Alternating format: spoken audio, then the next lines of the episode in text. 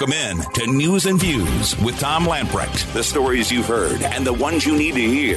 We didn't get everything we wanted, and I'm pleased to see today we were able to come together on a core infrastructure package and with the commitment from Republicans and Democrats alike that we're going to get this across the finish line. Tragic scenes of a collapsed condominium complex. 12 story building. Danger of additional collapse. 51 missing people.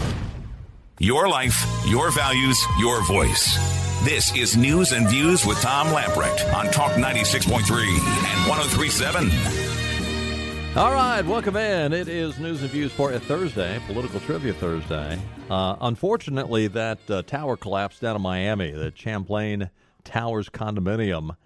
Now they're saying, as of 3 o'clock, that 99 people are reported missing. The 12 story condo built in Surfside, Florida, was built in 1981. 40 years old, and it was due for a 40 year inspection. It is made of concrete and uh, reinforced steel. The building, they don't know why it collapsed. And uh, one person they know has passed away as a result. This was not a slum. I mean, this was this is in the high rent district. Jared Kushner and Ivanka Trump rented an apartment just a block away from this uh, tower that collapsed. Uh, this was the, the, condos in this this tower sold for as much as nine hundred thousand dollars for a three bedroom condo. Six hundred thousand to nine hundred thousand dollars for uh, one of the units in this condo. So this was not some rundown, dilapidated building that was in disrepair. This was very much high end, even though it was 40 years old. I, you know, 40 years old is 40 years old, but I, you know, I wouldn't consider that so antiquated that it was due to fall down. It was within, uh, you could see the Atlantic Ocean from the balconies on this uh, piece of property. So we'll continue to follow that. Right now, one person they know has lost their life, 99 missing unfortunately, I don't want to be sound negative, but that that's not a good report at this point for for 99 people to be um, missing. We will get to the uh, infrastructure pa- uh, infrastructure package in a little bit. Do want to report first, though. The Carolina Journal is reporting checks on the governor's emergency powers were included in the Senate budget proposal we talked about two days ago. Benny talked with uh, Senator Perry about a little bit more in a little more detail yesterday. But in the Senate package is the basically the reining in of the governor. Now, I fully expect the governor to veto the package anyway, but nonetheless, the Senate has included in their package the ability to rein in the governor's emergency powers. Under the proposed change, the governor has 10 days from issuing an emergency executive order to get the concurrence of the majority of the Council of State, without which it would automatically expire. If the Council of State does approve an emergency declaration, it may continue for a maximum of 45 days, according to this new bill.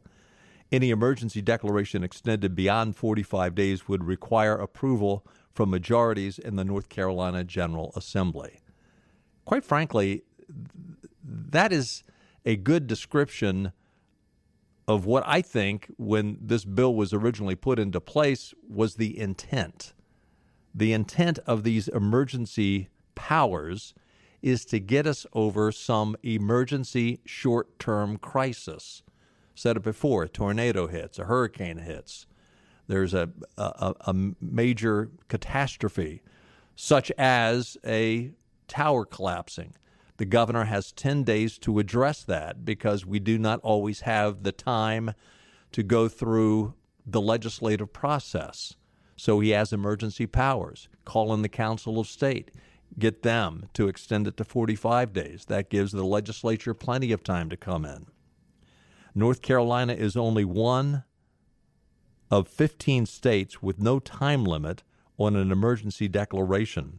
This from uh, Senator Bill Rabon, who uh, is one of the sponsors, the primary sponsor of this bill. No single person should have unchecked authority to wield emergency powers for an indefinite period of time. It's inconsistent with the basic idea of representative democracy. Well, I got news for you. Most Democrats, uh, they, they would like to undo our republic. Strong sentiments were echoed in the North Carolina House leadership this spring. House Majority Leader John Bell of Wayne County has consistently called for stronger, stronger accountability going forward to avoid uh, unseen situations such as we have now with this COVID 19. As for the final passage into the law, the question of Governor Cooper's political capital and whether he has enough uh, to veto yet another budget, which, again, I think he will veto it. Whether or not they can override the veto will remain to be seen. I don't, I don't see why it would be overridden. It's never been overridden in the past. I, uh, we will see. Some political observers have interpreted this and other politically controversial provisions of the Senate budget bill as virtually guaranteeing a veto. Others speculate that this issue in particular may a- animate Democrats to think in wider balance of powers terms. Now, the Democrats aren't going to think that way. They didn't last time. The governor will do something to hold them at bay, some sort of blackmail over their heads. Ultimately, that question won't be answered until lawmakers finish the budget and send it to the governor's desk to find out. You know, what's really sad and infuriating about this is the blatant abuse of power by Cooper. Anyone with any sense of what is equitable, anyone with any sense of fairness and decency would immediately recognize that what Cooper has done is nothing short of malfeasance. Legislation that was originally formed and passed with the intention of being something that is for the good and for the safety of all North Carolinians has been turned on its head and is being used in a power hungry way by one individual by the name of Cooper to perpetuate an agenda that a large percentage, if not a majority, of North Carolina citizens find repugnant. And this is a prime example of what John Adams meant when he said, Our Constitution, our way of government, was only meant and could only be continued with a moral and religious people. It is wholly inadequate to the government of any other. And, and again, what I mean by that is Governor Cooper ought to know better. He ought to know that he is here to serve the people. How in the how can he possibly look at his abuse of this power and say, I am doing this for the good of North Carolinians. The fact that he is still holding on to this, it's ridiculous. And yet he and uh, Joe Biden were over there in Raleigh today trying to rally the troops to go out and get more vaccinations. Uh, I don't think you know, they would have gotten vaccinated by now. By the way, there was uh, a piece of legislation that's being proposed. See if I can find my pile here. A uh, representative up in D.C. has uh, wanted to, uh, or is coming up with a piece of legislation that basically would make it illegal for not only governments to have a vaccine passport, but would also make it illegal for businesses to demand that you get vaccinated to come back to work. I know in particular of one uh, individual here in eastern North Carolina who has been working out of their home for some period of time now. And now the business wants to bring everybody back into the office, which I understand. If you're a business, that's how you, if that's how you want to operate, that's how you operate. But they're also saying, but before you come back in, you have to be vaccinated. Well, this individual, he, he isn't going to go there.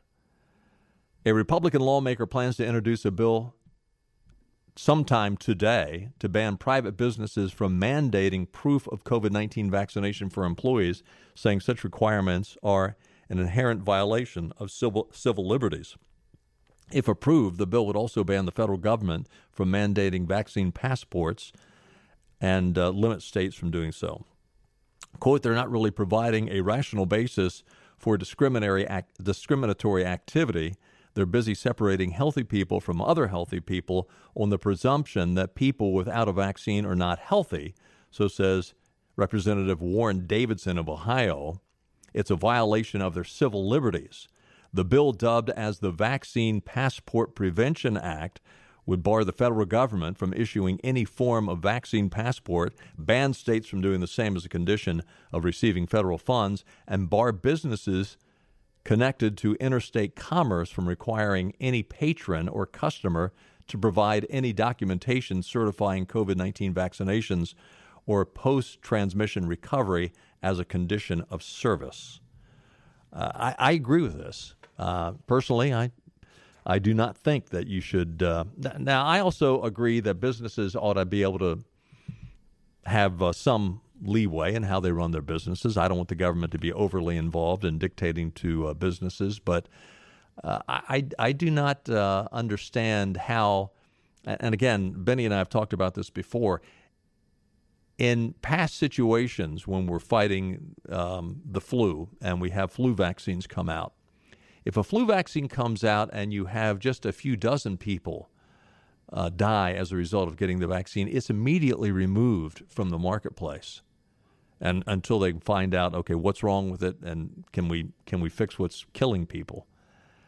In the case of the covid-19 vaccines we have numerous cases uh, children receiving the vaccines are having enlarged hearts and heart issues. We've had over i think it's close to 4000 people who have died now who have received the vaccine. Talked about last week four British airline, uh, British Air airline pilots, healthy, got the vaccine, and within two weeks they were all dead. And now you're mandating these businesses are mandating go out and get this. I mean, eh, okay, I, I realize even at four thousand deaths, the percentages overall are fairly low. But in the past, when we've had a few dozen people die from the flu vaccination, we took it off the market, and yet we're continuing not only to uh, leave it on the market, but we're continuing to encourage people to go out and get it and acting as if they're unpatriotic if they don't. Wow. Carolina Journal is also reporting Lieutenant Governor Mark Robinson and the Senate top officer are calling out Charlotte Mecklenburg school leaders after the state's second largest school system paid $25,000 to a top proponent of critical race theory. You wonder whether critical race theory has come to North Carolina? Yeah, it has. The payment covered Ibram X. Kendi's virtual presentation last week at the Charlotte School District's Summer Leadership Conference.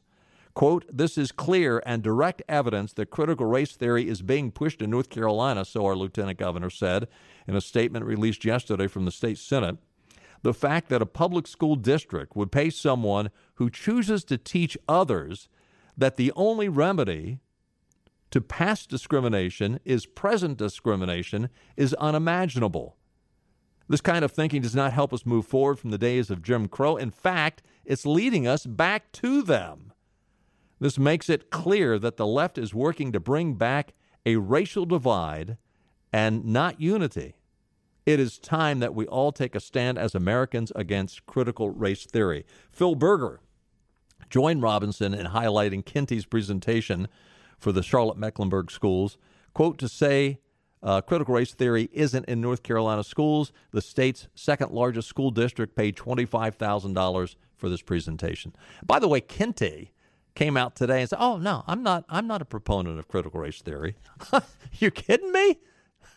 He's the leading author pushing critical race theory. Uh, it's here, folks. You better pay attention what's in your school district. You better pay attention. Hey, we've got to take a time out. We come back. Civitas has got a new poll out, and people are not happy with the vice president. Uh, guess who wins in a head to head matchup if the election were to be held today between Kamala Harris and Donald Trump? Stay with us. We'll have that when we get back. This is your Drive at 5 and ENC with Tom Lamprecht. Welcome back to News and Views on Talk 96.3 and 1037. Welcome back in 22 minutes past the top of the hour, and the weather is looking great tonight. Partly cloudy, low 65. Perfect Perfect to go out to the town commons and hear some good music. Mark Miller's on the line with us from 107, 107.9. I got it. I got it. Mark, welcome back in. Big time tonight, huh? Hey, Tom, man, it is a great night. We saw it last Thursday was great, and it was. Today is even better. There's no humidity. It's not too hot. It is the perfect summer night. We got great live music. The band is called Night Years. They're a North Carolina band. In fact, one of their lead singers was on American Idol like seven years ago. Yeah, from uh, Goldsboro. Majesty Rose is her name. Yeah, that's right, from Goldsboro. And uh, if you followed her back then, you can cheer her on right now. She's doing great. And uh, this band is a party band. We talked about Liquid Pleasure, kind of playing stuff from every decade, right? Right. It, there's a similar vibe about this band. They're going to get you up. They're going to get you moving. They're going to sound incredible here at the uh, Greenville Toyota Amphitheater, and uh, you're going to do some dancing. It's going to be a good night. So, if you had to give a couple of their songs that they're going to lead with, what I mean, we're talking about 60s, 70s, 80s music, or all You're kinds. going to get like they'll go anywhere from uh, Bruno Mars to Michael Jackson to like right. if they want to slow it down, they'll go down to like the 60s. They'll go. You pick a decade. They're going to pick your favorite songs from them and uh, blow your mind. Actually, if you haven't heard them before, they're a really really fun band. And they got the brass section. They got this is a big band too. Wow. Uh, they've got about they're like ten deep. Uh, they're on the uh, Greenville Toyota Amphitheater tonight. So. so they hit the stage at six o'clock. That is correct. Get here a little bit before though, because you know the seats fill up fast. We got a nice crowd here already, and we have got food trucks. People are lining up to make some orders at all the food trucks right there on First Street. You got the adult beverages. You want to get here. You want to get yourself your food, get set, and then uh, have a seat when it starts at six o'clock. That's get right. here as soon as you can. And Mark Miller is down there giving out autographs. So uh, I will sign things. Like, well, I mean, in theory, like okay, as long as it's not a check, right? It's never actually actually happened. Uh, but in theory, uh, if someone asked for it, I would totally give it. All right, Mark. effect for that, okay. Have fun tonight. We'll see you down You there. bet. Sounds great. All right, there you go. Majesty Rose and uh, Night Years hitting the stage in about uh, 35 minutes down at the Town Common. Hey, don't forget it is political trivia. We'll play in about 15 minutes. Your category, James Buchanan. I test drove the question. It went quick. All right. So I'm just telling you, if you're going to hang around and wait until you're like the eighth caller, you're probably not going to win. It's going to go quick. We'll play a little bit.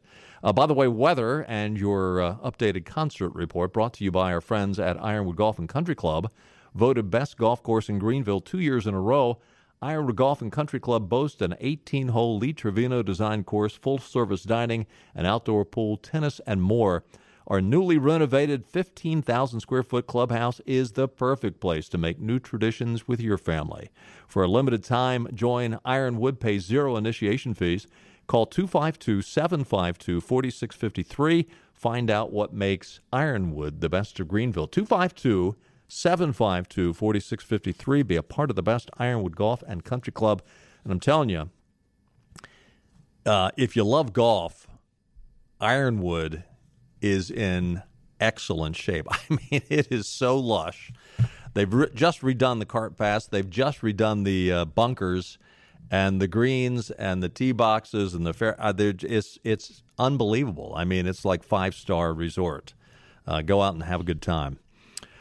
Um, Civitas has come out with a new poll. Rather interesting. Now, the next presidential election is eons away. and in political years, it's decades away. But uh, nonetheless, the latest Civitas poll found that a narrow majority of likely voters disapprove of the job Joe Biden is doing, with 46 approval, 48 disapproval, 4% refused to say. They probably just hung up on him. Approval was highest in the Raleigh Durham area. The lowest marks for maybe this is a reflection of the fact that we're constantly putting Joe Biden under the microscope. Maybe it's because here on News and Views, we've been calling him Cousin Eddie for the last 10, 12 years.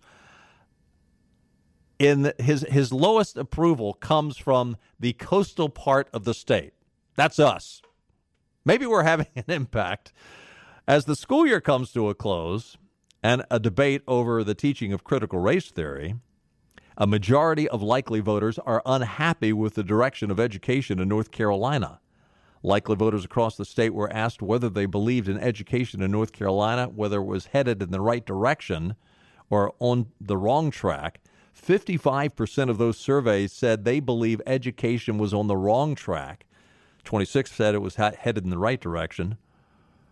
That's that's a that's a pretty hefty shift. I mean, and the the balance, you know, they didn't respond. The disapproval for education was even stronger among parents with school age children. Now they're the ones that are really going to be paying attention, and they're the ones you really have to take note of. I mean, I'll, I'll, let's face it, a lot of us that don't have kids in school are not going to be paying as close attention as those with school age kids. Parents with school age kids said 69% said uh, no, the education in North Carolina is not going in the right direction. 69%.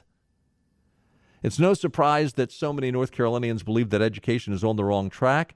They want a public education system laser focused on academic excellence, but too often find schools committed to ideological conformity and left wing political mobilization, said Terry Stoops, director of the John Locke Foundation Center for Effective Education. Uh, yeah. Uh, Terry, yeah, you got it. Respondents were also asked if they believe classroom instruction in local kindergarten through 12th grades has become more or less political. A clear majority, 65%, stated they believe classrooms have become more political in the last five years, whereas only 4% believe classrooms have become less political. 65 to 4%. 13% said they don't see any difference. Uh, the public perception of politicalization in the classroom is unmistakable and could have an impact on the high level of dissatisfaction, Stoops went on to say. Respondents were then asked about their support for a recently proposed bill in North Carolina General Assembly that would require teachers to post copies of lesson plans used during the prior school year. A plurality of 43% of those surveys expressed their support for such a bill, 34 opposed, 14 were unsure. A June Civitas poll conducted by Cygnal on behalf of John Locke also surveyed likely voters in, uh, gauging their perspective on personal finances and taxes when asked their opinion on which states were the most competitive, those with higher or lower taxes. 51% said they believe states with lower taxes were more competitive. 15% said they believe with states with higher taxes were more, more competitive. Those 15% probably work for the government. Just saying. The survey then sought to understand voters' perception on recently introduced tax reform bill in the state senate, which uh, would lower the personal income tax and eliminate corporate income tax by 2028. Among other things, majorities of Republicans, 67%, and unaffiliated voters, 50%, and a plurality of Democrats, 42%, vote, voiced their support for such a bill. Um, now, this, now we get to the interesting part. Uh,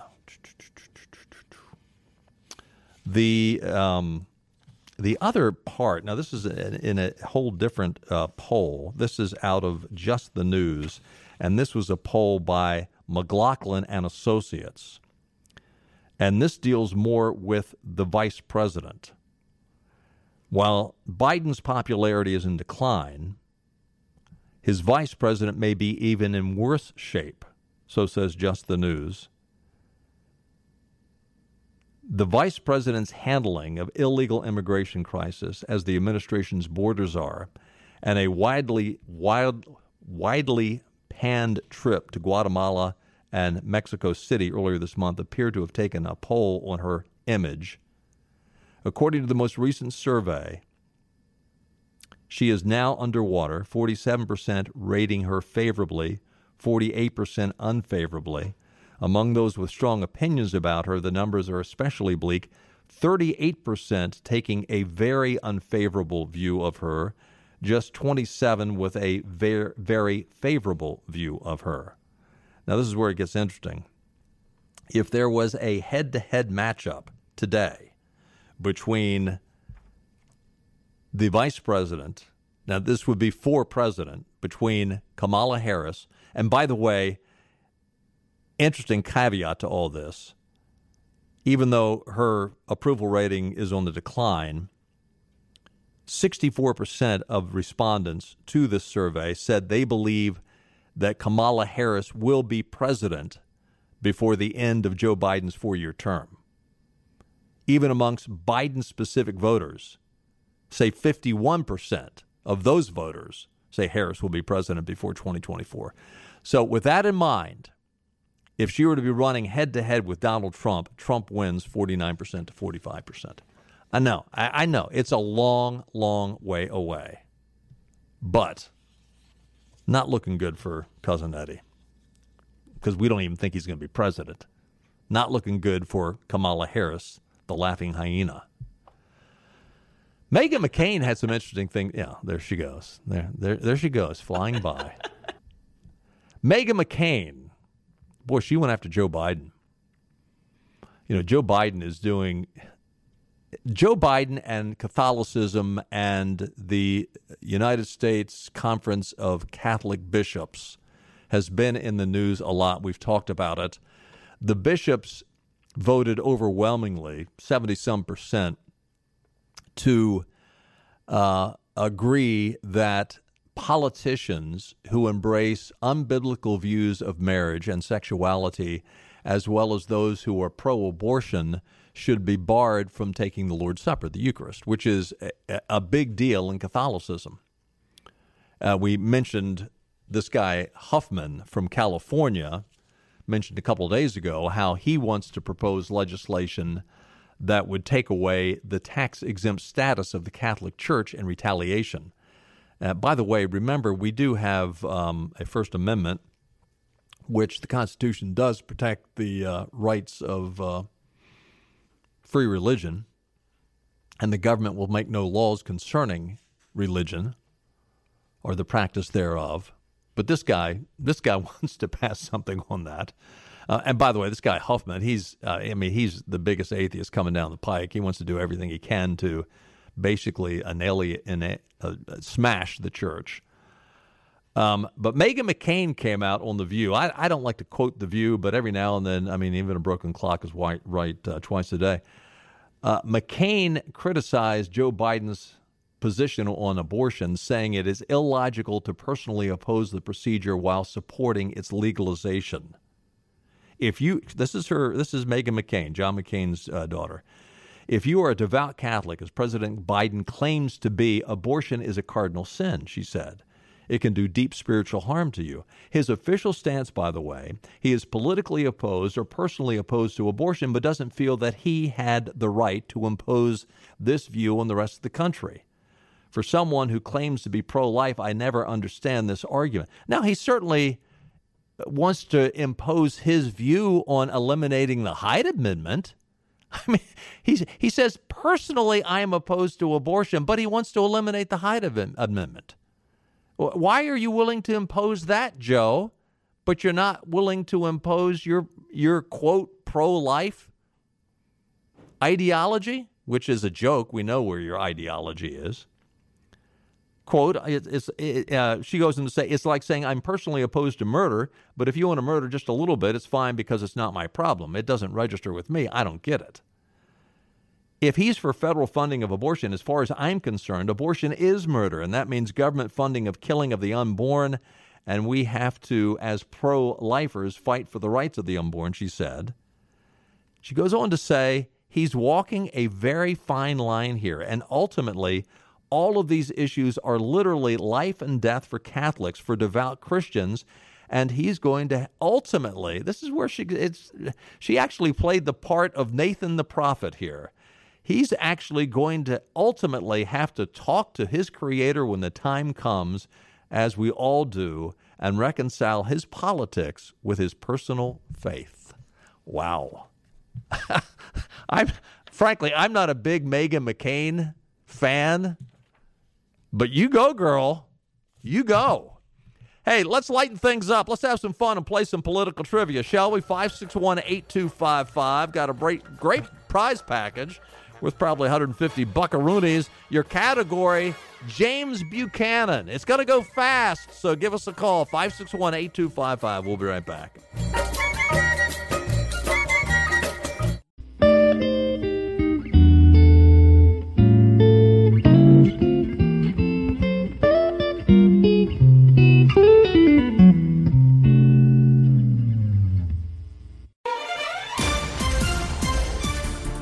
Welcome back in. Time for a little political trivia. Your category, James Buchanan. And today's prize package, we've got a free oil change for your car pickup at Dave Davis's East Carolina Chrysler Dodge Jeep or Washington Chrysler Dodge Jeep Ram. A gift certificate from Fit for Life 24, including two free training sessions with a coach Got a gift certificate to University PC Care. We've got a $20 gift card to the Pirates Cove Car Wash. We've got a proud uh, partner there in the ECU Curtis Car program. A gift card for a free round of golf at Ironwood. A $20 gift card to Mucho Bueno for lunch or dinner. Mucho Bueno, real Mexican street food located in front of the Westbrook Shopping Center, US 70 West in Havelock. And a $20 gift card to Gwendy's Goodies Bakery in Ayden delicious baked fresh made from scratch goodies. Remember, if you or anyone in your immediate family have won recently, let 60 days pass before you play again. Up first from Winterville, we've got Ray on the line. Hey, Ray. Hey, Tom. How you doing? I'm doing well. So, uh, you think you know something about James Buchanan? No, he was the president. There you go. Well, that's not the question. Here's your question James Buchanan the 15th President of the United States from 1857 to 1861, he remains the only president to be elected from Pennsylvania, unless you count Joe Biden. But there's another interesting bit of unique trivia about James Buchanan that can only be said of him and no other president. What is that bit of trivia? Well, one thing I ever heard about him that he was uh, you know, openly gay and rumored to be gay the whole time he was president. But. Uh, well, uh, that is a rumor, but uh, that is not what we're looking for. And at this point, I think that's still just a rumor. But uh, I would say, I would he say, he can only live with the same guy, you know, uh, thirty years. that's that is not what we're looking for. But but you, you you actually have sort of cracked the door the door open on the answer, Ray. So uh, you know I'll I'll tip my hat to you, but uh, that's not the answer we're looking for.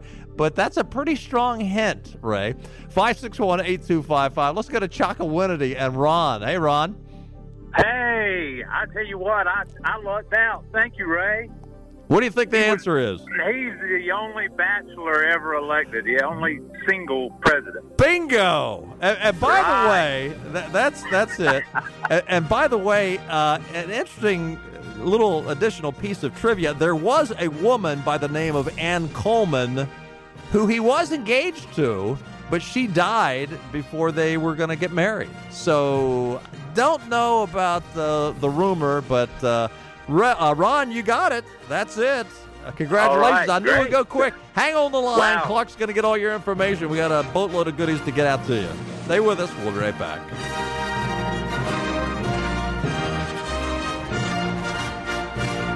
This is your Drive at 5 and ENC with Tom Lamprecht. Welcome back to News and Views on Talk 96.3 and 1037. Congratulations to Ron Hasselman of Chocowinity. He got it right. James Buchanan remains the only president to be a lifelong bachelor. And uh, Ray, uh, th- there are rumors out there that, oh uh, that uh, James Buchanan might have been switch hitting. Uh, Nancy Pelosi ever eager to paint those on the political right as racist, declared that the root causes of January 6th, the Capitol siege, were was, it was very simple. It was white supremacy, anti-Semitism, and Islamophobia. Here's what she said when a reporter asked, "Is there a timeline that you want this committee to have the final report to you? Who will this committee report to, and what does the final report look like?" As it takes for them the time they need to do the investigation of the causes of this. there are two actual uh, paths. One is about the root causes of it the white supremacy, the anti Semitism, the Islamophobia, all the rest of it that was so evident when you see a sweatshirt on one of the people saying Camp Auschwitz. The other is the security of the Capitol and what it, what it means to be ready for such an insurrection. While I think we could have been better prepared, I don't think anybody would have foreseen an insurrection incited by the President of the United States. Well, there were a lot of people that foresaw saw it, and there were a lot of people that came to you, Queen Nancy, and said, You better increase security. You better call in the National Guard. And you didn't do it. But you know, the other interesting thing is why, I mean, you appear to have the answer. Why, why do you have this committee? Why are you going to say, and look, they'll end up spending uh, in excess of a million dollars on this investigation. Guarantee it. She already knows the answer. She just said it. According to her, it was white supremacy, anti Semitism, and Islamophobia. And speaking of anti Semitism, the, the leading anti Semites are Democrats. So are you going to use this report to uh, get rid of uh, some of these anti Semites? I mean, they're, they're in your party. But why bother having an investigation? According to you, you already know the answer. Joe Biden today announced the White House has struck an infrastructure deal with a bipartisan group of senators after weeks of painstaking back and forth negotiations. Look, I I don't have I've not seen the details. The details haven't been released. They've got some general numbers here. Some of these numbers you wonder what the heck does that mean? They've got 47 billion in the uh, spending proposal, 47 billion is under the title of resilience. What the blankety blank does that mean? Um, you've got broadband infrastructure, 65 billion, water infrastructure, 55 billion, infrastructure financing, 20 billion. I guess we got we got to we've got to go out and borrow 20 billion dollars to pay for the financing of the money that we don't have that we're going to spend on this. Roads, bridges, and uh, other major projects, 109 billion. Rail service, 66 billion. So it's it's fairly, but again, resilience, 47 billion. I'm not sure what that means. Um, here's the thing: when there's give and take in these things, the Republicans always get screwed and you're going to have to find out what the fine print says. But at the end of the day, the Republicans and the taxpayers will get screwed. It's just that simple. It always happens that way. Uh, Schumer and House Speaker Nancy Pelosi, who met with Biden on Wednesday night, have indicated they will support a bipartisan plan, but with the caveat that Democrats independently pursue a larger reconciliation package that includes trillions in funding for issues like elder and child care, education, health care, and climate change. Trillions. Not billions, but trillions. So basically, what they've done is in the name of, because look, th- this package as it was was not getting any traction, was never going to get through Congress. And the American people saw right, th- uh, most of the American people that are informed saw right through it that what it was. It was a package that would, and, and look, e- even in this infrastructure package, the biggest uh, financial windfall is going to go to unions. But now they're coming out and saying, okay, well, we, we got to have another package that will really be for all the goodies that we want. But here's the thing they call it a reconciliation package. This is not a reconciliation package. You know, reconciliation is the way they get their pet projects through with just 50 votes in the Senate instead of 60. Reconciliation, essentially, a way Congress uh, enacts legislation on taxes, spending, and the debt limit with only a majority of 51 votes. In this case, it would be all the Democrats plus the uh, vice president. Since its first use in 1980, reconciliation has been used to enact 22 bills as of April of 2021. But listen, this the, the whole idea of reconciliation is okay, we're, we're going to change major things in the way we operate our finances. Or this is something to finance the debt. But more and more, and the Democrats especially, are used they, they just come out with this okay we're going to call it a reconciliation package we're going to label it as that so we can introduce legislation that gives goodies to all our pet, pet projects and we only have to get 50 votes in the senate. It's a sham.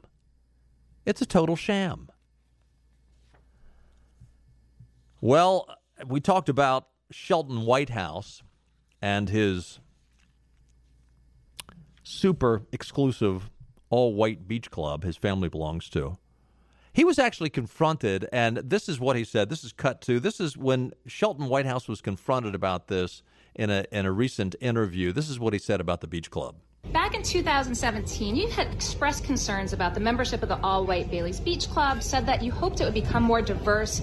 Now, your family's been members, your wife is one of the largest shareholders. Has there been any traction in that? Are there any minority members of the club now? I think the people who are running the place are still working on that, and I'm sorry it hasn't happened yet. Um, do you have concerns in 2021? I mean, obviously, it's been four years. You had remarks on the floor following the deaths of Breonna Taylor and George Floyd saying, you know, hoping to root out systemic racism in the country. Um, your thoughts on an elite, all white, wealthy club, again, in this day and age? Um, you know, should these clubs continue to exist? It's a long tradition in Rhode Island, and there are many of them uh, I think we just need to work our way through the issues. Thank you. What's really interesting about the, the video on that, when Sheldon Whitehouse was first uh, starting to do this interview, he had this big gawky grin on his face, like, "Oh yeah, okay, here's here's somebody from the liberal media is going to kiss my butt." boy, his his countenance changed quite significantly when he was asked about this all white beach club. Uh, but the bad news for Sheldon Whitehouse is that's not the only all white club he's a member of. He's also a member of a sailing club. Uh, this particular sailing club is uh, actually has listed as one of the Commodores from 1937 to 1940.